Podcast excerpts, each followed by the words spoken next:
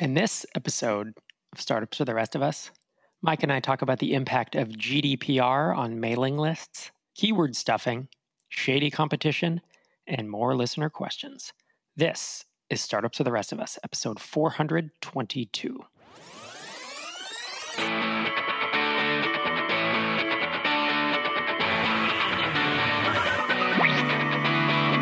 Welcome to Startups for the Rest of Us, the podcast that helps developers, designers, and entrepreneurs be awesome at building, launching, and growing software products, whether you've built your first product or you're just thinking about it.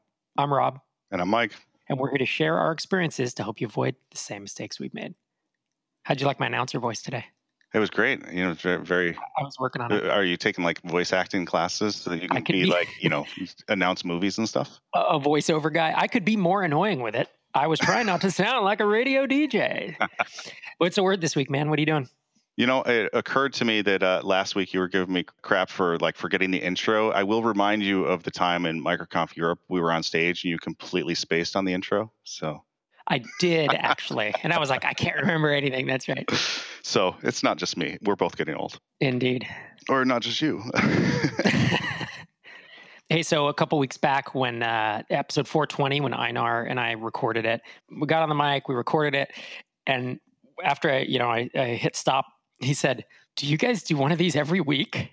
it was super funny, and I didn't. I said, "Yeah, but it's easier." Blah blah blah, and I couldn't tell if he was just saying what a slog this was, or you know, it was it was just a funny question, and I was like, "Well, yeah, we do it every week for the last 420 weeks. We have done one every week." You know, it's this it was this realization of like, you know, I, I don't know. I think it, it, may have taken a lot of energy or a lot of thought for him to to kind of be there to be on a podcast, right? If you're not used to doing it all the time, it can it can feel exhausting. But I, I mean, remember the first 20 or 30 of these, how hard they were? Like I, I would like go take a nap after we recorded because I was so stressed and so anxious and nervous and like not knowing what to say. For the four listeners that we had at the time.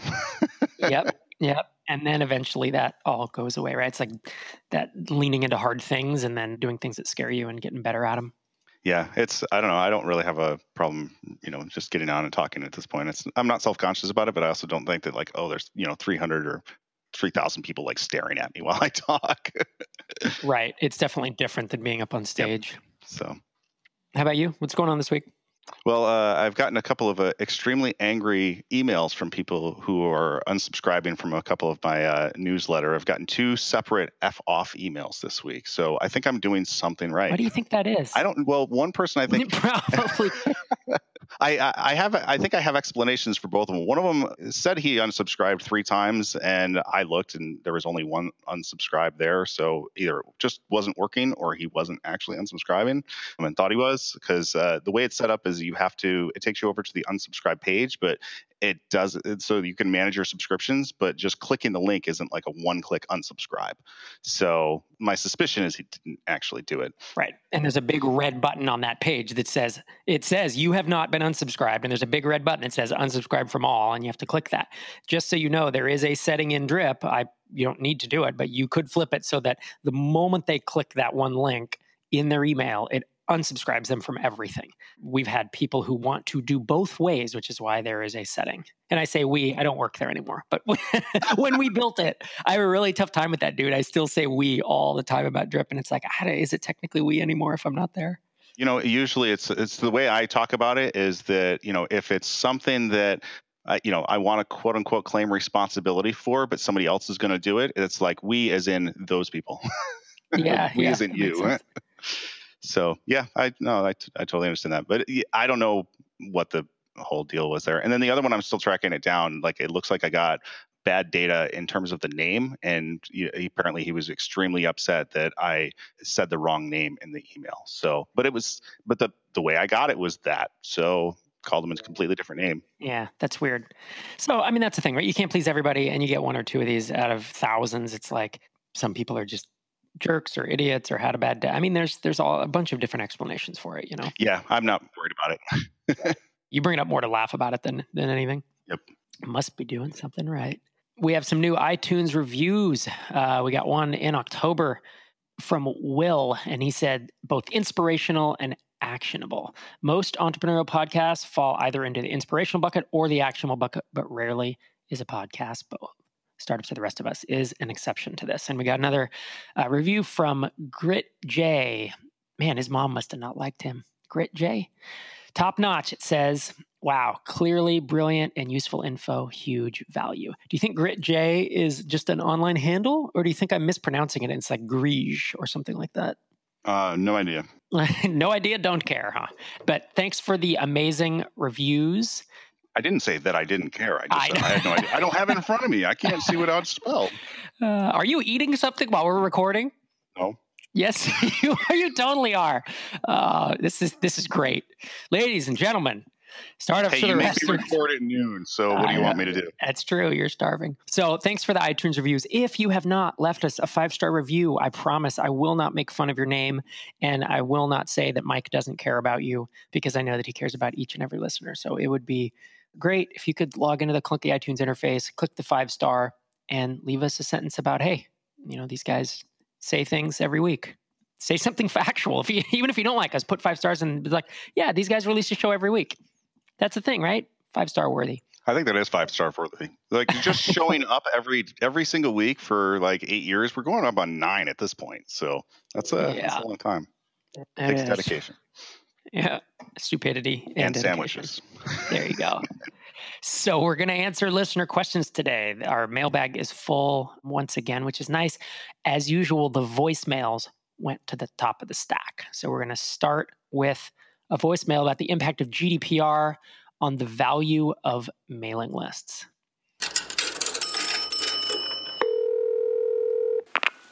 Hello, Mike. Hello, Rob. My name is Paul from Melbourne, Australia. Thanks for taking my question. You both espouse the value of developing and curating mailing lists. But I recently read an article from Leadpages stating that and I quote, a required checkbox does not allow for freely given consent under the GDPR law. Therefore, it should be optional for a subscriber to consent to receiving marketing emails from you in order to receive a lead magnet, freebie, paid product, etc. What do you think this means for the building of mailing lists going forward? And does this affect your view of the value of mailing lists in relation to the likely increase in effort required to develop enough traffic to make up for the loss of email signups due to this optionality? Thanks again and have a great day. So, thanks for the question, Paul. Appreciate that. I think you might be misunderstanding something. I just want to clarify that a required checkbox does not allow for freely given consent under the GDPR law. That's that's the quote you have. And what that means is if you force them to have the checkbox checked in order to proceed, you have not given them optionality. So what that means is they it needs to be an option when they submit your email form. They put in their email, maybe their first name, that there is a checkbox there. I believe it should be uh, it has to be unchecked by default. That's my understanding. Not a lawyer not a gdpr expert but i believe it has to be unchecked by default. You, and you can't force them to check it to submit the form. Does that make sense? So they should be able to submit that form. It doesn't make any doesn't make any sense to me but that's what the that's how my understanding of the law is. So if they check it and they submit it then they have consented and now you can email them. If they don't check it and submit it then you need to figure out what to do with that customer because they have not consented to hear from you. Now, what they built in Drip, and yeah, I just said they finally because they they kind of were building it as I was leaving, but I think they did a really elegant implementation. And if that check, you can just add a GDPR checkbox.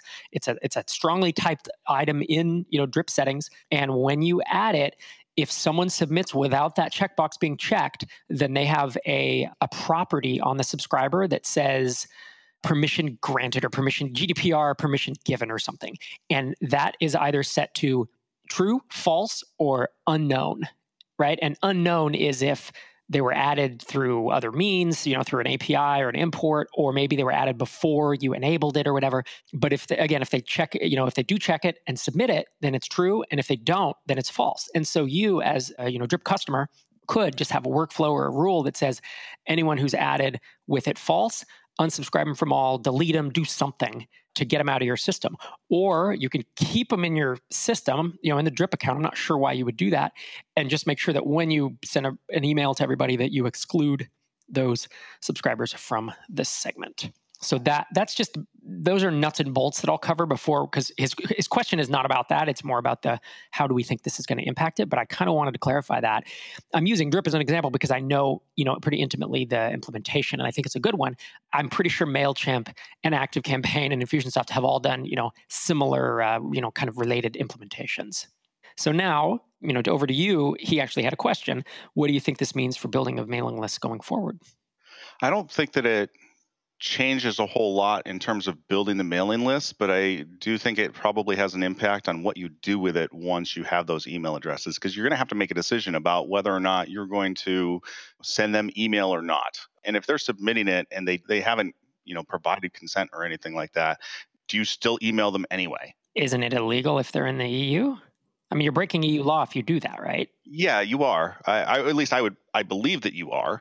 Yeah. Um, the question is, do you care? And I'm not saying that you should or should not. And I'm not a lawyer here, so you know you got to make your own decisions here. But at the same time, if they're submitting that like uh, what what stance does your company want to take on this do you want to be hardline yes we're going to come fully compliant with gdpr and we're going to take that extremely seriously and we won't email you unless you click the checkbox. And if you do that it's like organ donor cards. Like if you whatever the default is that's what most people are going to tend to. Me i probably wouldn't check it because i'd be like okay I, it doesn't apply to me. Like i'm not in the eu so i don't have to click this checkbox and it doesn't matter. I'll just click and submit. But does that mean that you shouldn't send an email to me? And the answer would be no because i live in the us so like it, it's not applicable. But you as a marketer have to decide where did this person come in from? Can you figure that out technologically? And even if you can, where do they receive their email? Uh, where are they actually based? Are they using a VPN? You don't know any of that stuff. So I feel like there's still going to be some things that come down the line where some of these things are going to change a little bit. Maybe GDPR is going to be modified to say that if you don't get consent up front, you can turn around and send them an email to ask for it. And if you don't get it then, okay, fine. But you know that's really not any different than a double opt-in at that point. And i feel like there's with any laws that are written inevitably they are never written by people who are technical enough to understand what they're actually trying to implement and that kind of stuff is going to happen. And because this was the first batch of gdpr i expect there's going to be changes. I would hope that that's one of them but i don't know. And ultimately it boils down to like what what is your risk tolerance moving forward with your company and how likely do you think you are to be brought to court for over something like that that's it, right? And there is a setting in many of the um, ESPs, and Drip is one as well, where you can make, show this checkbox, but then there's a setting. This is where I feel like again, Drip went the extra mile. There's a checkbox that you can check in your Drip console to only show the GDPR checkbox on your forms if client's browser registers to the EU, meaning it's doing, you know, IP lookups. I'm assuming that's what it's doing, and and geolocating them. And you and I know as technologists that that's not 100% foolproof, just like you said. Maybe they were on a trip, maybe they were on a VPN, maybe whatever. You know, there's a bunch of ways that that could be spoofed or or incorrect or whatever. But here's the question, like if GDPR or if the EU actually came after you, your little small business, which I just don't think they're going to do, and you said, "Look, we implemented all this stuff. A, are they even going to be? Are, there, are the auditors going to even be smart enough to realize, you know, that there's this setting? And and B, not smart enough is not the right thing, but like tech, technical enough to understand it. And B, if you say, "Look, I did this. I did the best I could," like this is the kind of stuff that is it's such a gray area that I think fretting about it is I don't know. I think there's been given a lot of wasted thought to to GDPR that I think could have been spent doing productive things. You know, I think is my opinion. And so I, I think, like you're saying, it's like you're saying, it's risk tolerance because it's it's much like filing your taxes, right? You can go super conservative and you can go super liberal with your taxes. And if you go liberal and liberally Im- interpret things, yes, if you get audited, you may run the risk. It's going to depend on the auditor because it's not black and white. As much as we want all these things to be black and white, they're not. There are shades of gray and there's inter- levels of interpretation and there's precedent set here but not there. So it's kind of a, a, a tough thing because you have to make a judgment call on it. But I don't think that GDPR is going to really impact the ability to build email lists just because I, I think kind of like what you said, everyone kind of shrugs their shoulders. If I see the checkbox, I check it. I guess the accidental, I mean, maybe it's going to be really hard for B2C, right? Because let's say you were Verizon or, you know, some selling to consumers, they're the ones that are going to accidentally forget to check some checkbox and that you're then going to you know miss out on half of your half of your people. I, I think that more the more tech savvy people that we deal with are going to know it. They're going to eye roll and they're going to check the box when they need to. You, you brought up taxes. I was that was actually the direction I was going to go in as well and, and mention that because I, I, think if you're filing your taxes, chances are really good that you've probably violated the law in some way, shape, or form and could theoretically be nailed to the wall. At that point, like when you are audited, it comes down to intent. Were you actively trying to evade the law or did you make a mistake? And if you make mistakes, technically ignorance is not a viable defense in the courts, but at the same time, like these government agencies realize that you've got a lot of things going on and some things are going to slip through the cracks. Mistakes are going to be made. It's not that big a deal. It's not a criminal offense. So it doesn't matter. If you are actively doing things that are trying to circumvent or subvert the, the intent of their legislation or regulations, yeah, they'll nail you to the wall. And th- that's what it comes down to yeah, it's the difference between a mistake and, and fraud. Like fraud, they prosecute you for it and they put you in jail, and the fines are tremendous if they think you did it on purpose. And if they think it was an accidental miscalculation, that happens. And they will still sometimes have leniency and sometimes they'll they'll do a penalty or they're, you know, they'll certainly go back and say, well, you didn't pay us 10 grand and then we're gonna add a thousand dollar penalty. But still it's like it is 10 grand that you owed them anyways. I, I don't know. It's But this discussion is really like why entrepreneurs hate legislations where people are making rules about stuff they don't understand. It's just like, please go away and let us do our thing. I, I get why they're trying to do it. I get the intent, and maybe maybe it really does work that way in reverse. Like I've never had my business brought to the courts for stuff like that, and hopefully it will never happen. But I feel like they take intent in, into account when they look at that stuff. So I'll say it again. It's my soapbox this is my charge more. Patrick McKenzie has charged more. I have GDPR should have excluded small businesses. Whether you know in the U.S. that there's this lobby that excludes small businesses from tough regulations that would be hard for them to live up to. Typically, it's is it 25 employees or less or 50 employees or less. There's some number where you're exempt from a lot of things because they know it would put undue pressure on. GDPR, I believe, should have done that. Yep, it's 50 employees, I think, for most 50. things, but Yep. Cool. So that was a good question, Paul. Thanks. Our next question is another voicemail. It's actually a question about TinySeed based on uh, episode 420 from a couple weeks ago. Oh, can I can I answer, can I answer this one? You get to you no. get to answer this one and just guess. Hi, my name's Chris, and I'm from San Antonio, and I have a question for Rob and Einar about TinySeed. So I wanted to ask you about managing risk for both you, the investors, and the founders being invested in, since obviously both sides are assuming risk in such an investment. So it seems to me that with your business model, where you invest in companies that already have some traction, that the biggest risk is instead of outright failure like a VC backed company might have where they just ran out of money, instead, the biggest risk might just be mediocre growth, where the question of whether you keep investing or if you need to bail out or not isn't really black and white. So, if you agree with that premise, I'm curious about what you think about the risk for the founder rather than for the investors. So, assuming you want the founder to work full time on the product that's being invested in, at what point are the founders allowed to explore other options if the runway runs out and they're not really making enough to have a living salary, like if they have a family. So, you know, are they allowed to freelance? Would they be expected for that freelance income to go into the company being invested in so you get a piece of that revenue? Or does the relationship simply end at that point? And like even looking out past that runway, if the founder's company is floundering like two or three years later, what's the responsibility that the founder has to you? So, in other words, Success is obviously a good problem to have for these companies you're investing in, but I'm really curious about the different ways that the companies or that the investment may fail, especially if it's not a very black and white failure scenario.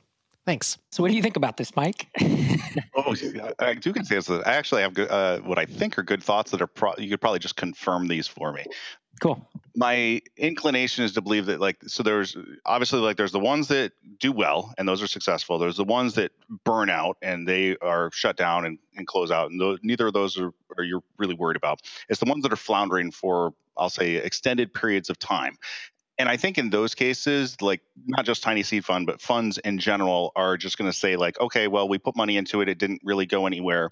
And until the business is legally shut down, it really doesn't make any difference because nothing changes. The the investors do not have enough equity in the business to make any business decisions or force anything to happen. So it's kind of out of their hands. So why worry about it until the business is shut down? Because when the business is legally shut down and the entity goes away, there's probably closeout conditions or things that are in the paperwork that say X, Y, and Z is going to happen. But beyond that, it kind of doesn't matter. And if it's floundering that badly, their time is probably better spent working on the dozens or hundreds of other startups that we're invested in where some of them are being successful. And if you're going to take away the focus from those to put it on something that's floundering versus spending that time with a business that's doing well and could be doing substantially better by focusing on it, you're basically going down the wrong path as, a, as an investor. Yeah, I don't think that's a bad sentiment. I mean, I to be honest, I have not thought about this, so I'm glad he sent in the voicemail. So it's totally off the cuff, and I have not discussed this with uh, with Einar. But what do most funds do? You know, and and they do basically what you've said, and there's a reason for that, right? It's it's if the business is floundering and the founder wants to shut it down, then you let them shut it down. And if they don't want to shut it down and they want to keep, you know, I, I have a, an angel investment where the founder just took a full time job to keep the startup alive and he's taking some of his money and, and, pumping it in there because he still believes it has you know merit and, and he still thinks that he can grow it that, they, that they've kind of hit product market fit now and so you know what responsibility quote unquote does he have to me or to the investors I mean, he ha- he has a responsibility to do his best. But honestly, if he had said, "Look, I'm going to sell this for parts," or if he said, "I just can't do it anymore and it's totally floundering, and I'm going to shut it down," then he should do that, right? I'm not going to I would honestly want to have heart to hearts with him before that. Like, is this really what you want to do? You have built this to a certain point. I mean, I think that's the thing, right? Is unless the relationship goes south, which most don't, you know, the investor uh, founder relationship, like I, I'm in touch with all every founder I've invested in. Our relationships are good. I if they just tell me honestly, like this sucks, I'm out, and and they they don't burn it to the ground and they don't screw anybody, but they're like, look, this isn't growing. We're going to have to shut it down. It's like, okay, it's an angel investment. I mean, that's, you know, that's what I thought it might go to zero. You know, the odds are decent that it's going to go to zero. So I guess all I'm saying is it's kind of the same way that that most investments are. It's like some founders will feel like they have more work to do on their product even if it hasn't hit traction yet. And would I encourage a founder to go freelance and then try to keep a business alive that wasn't working. I mean, if it's not working, probably not, but it tends to be that a weird gray area where it's like it's not working, but the founder thinks it's going to work in the next couple months. You know, they have this deal that's going to close, or they have this feature that's going to go live, or they have something game changing. And in that case, I would just talk to you. Like each situation is going to be different. I guess is what what I'm saying. So it's going to be hard to like make a blanket statement about what you're going to do and allow and not allow. I don't I don't feel like I'm going to not allow much. It's like let's talk. This is all seat of the pants, right? Building startups is building the parachute as you jump out of the plane on your way down, as Reid Hoffman says. So each of these things, it's like, well, let's let's have a conversation. What's the actual situation here? And then let's troubleshoot this like smart people who get things done. So thanks for the question. I appreciate it. Our next question is about iTunes keyword stuffing. Actually, it isn't a question, it's a statement. It's from Chris Christensen, he says, in your last podcast, you made a comment suggesting doing keyword stuffing in podcast descriptions for iTunes. On the Libsyn podcast called The Feed, they've been talking a lot about all the different podcasts that have been banned from iTunes for doing keyword stuffing. Don't try it. And we should definitely clarify we weren't saying do keyword stuffing, we were saying it does work because of the the way the algorithm is not very advanced. Now they they fix that longer term, but you've been able to keyword stuff and and rank for searches relatively easy in iTunes. Now, whether you do that or because if you do it, you could get banned. If you're a successful podcast and you're driving, you know, users and you do a little bit of it, meaning a little bit of SEO, I'm not saying you stuff in 20 keywords that have nothing to do with your podcast to try to rank for the, you know, all these topics that you don't relate to. But if you do intelligent, intelligent SEO on your on your podcast and it's like all right so we're a show about startups so in the description i want a couple i want startups at least a couple times right in plain english in essence it's not startups comma business comma mixergy comma you know all this stuff but it's a an english flow that like makes sense i don't feel like I don't feel like you're even walking a line there. I feel like that's a pretty reasonable approach to this. So stuffing is not what I would recommend, and it's not what we do, but it is thinking deliberately about how you write the description and the subtitle and the title of your podcast. Yeah, I don't remember whether it was you or me that had said that, but uh, I probably would have referred to it as keyword stuffing and saying to do that. But it's it's not exactly right. or At least it's not an accurate description of it. Like what I mean by keyword stuffing when you're doing a podcast is being very strategic about what you name it because the search algorithms in most of those podcast directories are really, really dumb. So it's not an, and I responded to this via email as well, but like it's not an accident that our podcast is named Startups for the Rest of Us. So like we did some basic research and found that like those search engines are just stupid. They're not very good. So they look at the title, they may look at the subtitle, but those things count much higher than anything else. So it made a lot of sense for us to call it startups the rest of us and plus we had the domain name so it just worked out but it is a good distinction to point out the difference between being strategic about that versus what is legitimately keyword stuffing where you're just repeating the same words over and over again yeah there's a reason we still rank high for that term even though there, you know, there's the Gimlet Media startup podcast, and there's Mixergy, and there's Jason Calacanis. I mean, there's there's a lot of competition for that term, and yet, you know, I think we we've always ranked in the top whatever seven seven to ten of those, depending on what area of the world you're in. Our next question is about shady competition and how to handle it it's an anonymous emailer. He says, Hi, Rob and Mike. First of all, thank you for all the work you guys do with the podcast and the community. Rob's book, Start Small, Stay Small, was the beginning of my life as an entrepreneur, and your podcast made me quit my job and start to work full time on products. Hey, we should add them to our list, Mike. Right now, our success list. Right now, I'm one of the two co founders of a profitable SaaS business. Earlier this year, we did an AppSumo deal, and during its promotion, a competitor spread false rumors about us in several private Facebook groups.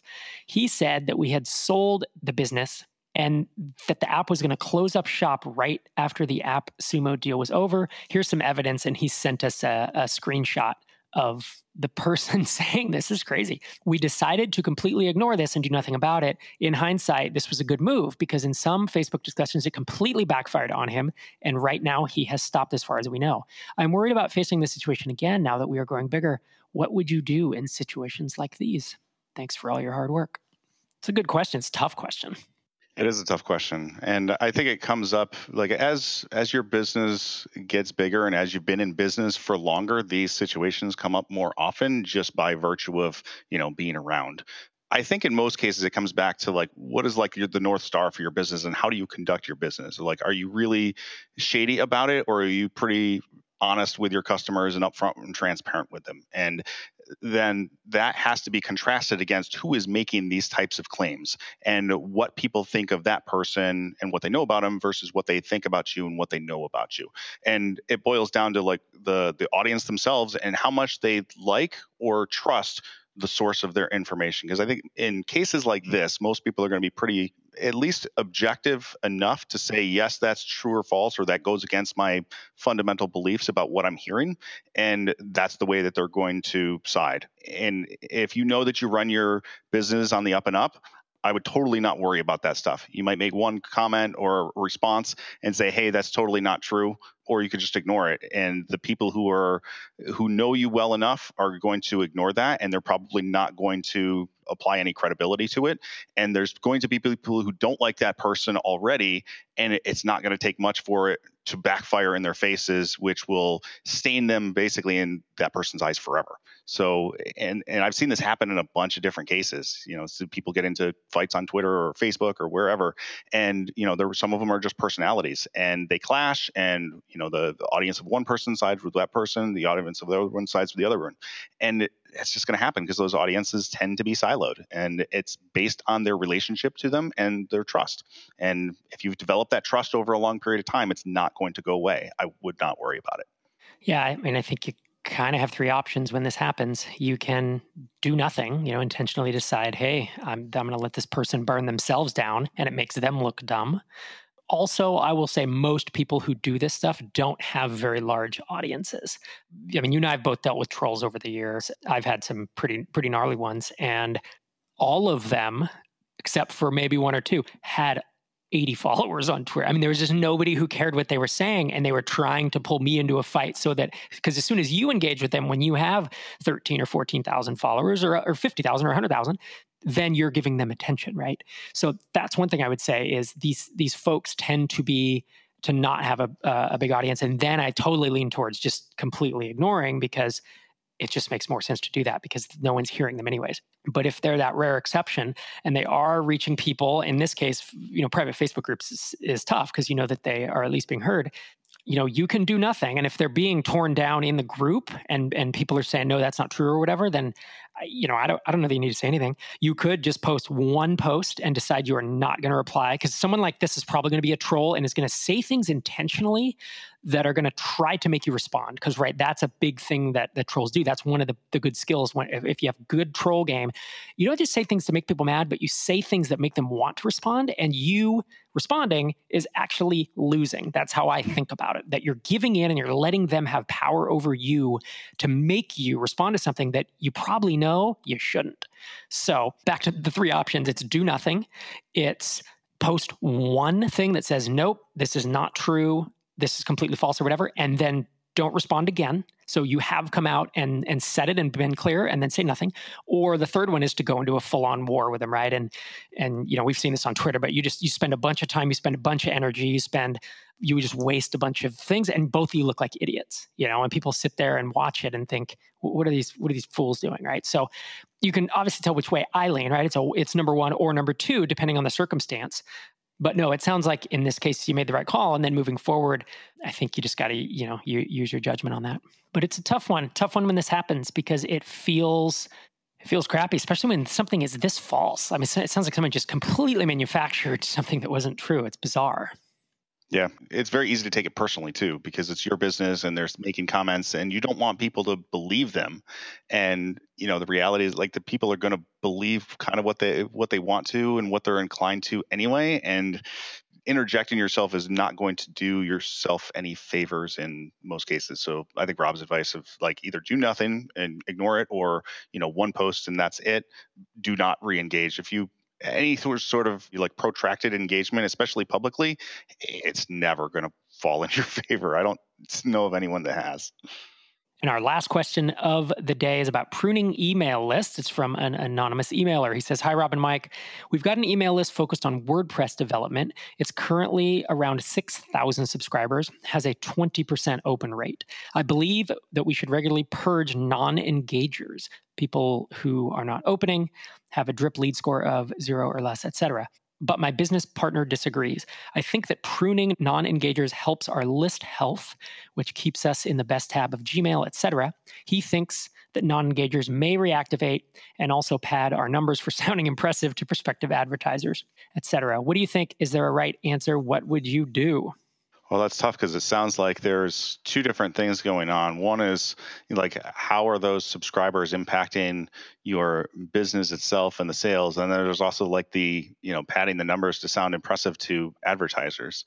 That's a tough call there. I think that with if you're going to go down the route of purging them, I would put together a re-engagement campaign instead of just outright purging them. So that way you reach out to them and say, "Hey, looks like you haven't been engaged with any of our emails lately, click here to stay on the list. And you can send a couple of those. And if they re engage, great, keep them on the list. And if not, then purge them.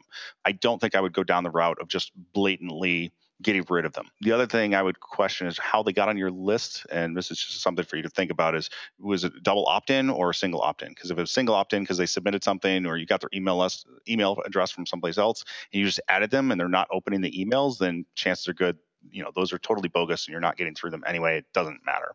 But those are the two things i would consider for that. In terms of the trying to pad your numbers for advertisers i don't know as i'd go down that path either. I think i would you could give them the top line number and then caveat it with like because your your open rate is really what they're going to be interested in anyway. So you can just do the quick math on it and say, well, what's the actual reach?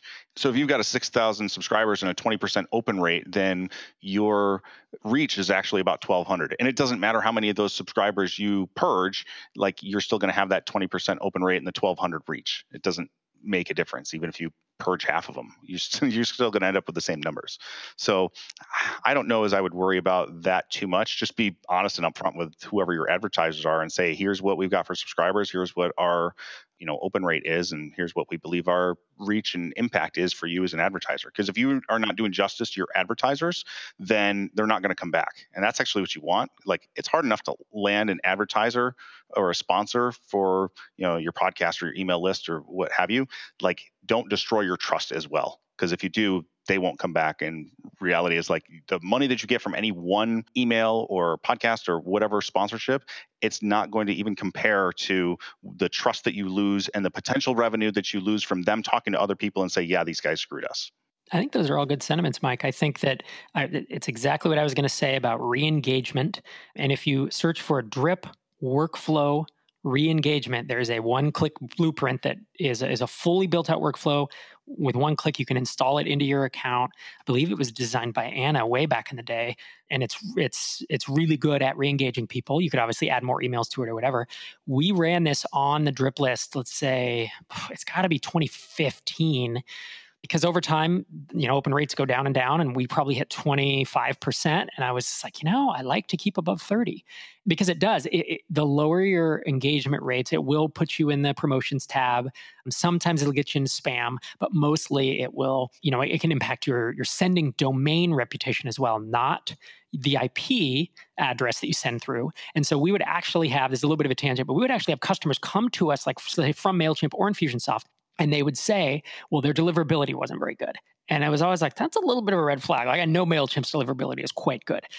And it turns out that you know the IP addresses stay with Infusionsoft and Mailchimp, but the domain you're using, so you know your from address in essence, if you've kind of burned that domain by having really crappy open rates, then no matter where you go now with that domain, there is going to be a ding against you in the blacklist. So that's the that's the real struggle. I mean, once you lose that, it's like bad credit. If you you know if your credit score drops, it takes a long, long time to, to get that back. So all that to say, I like to keep my open rates up. I mean, we had customers come in with three percent, five percent open rates, and they were trying to juice the number, saying my list is hundred thousand people, but literally there was like three or four thousand that would open the emails. It was nuts.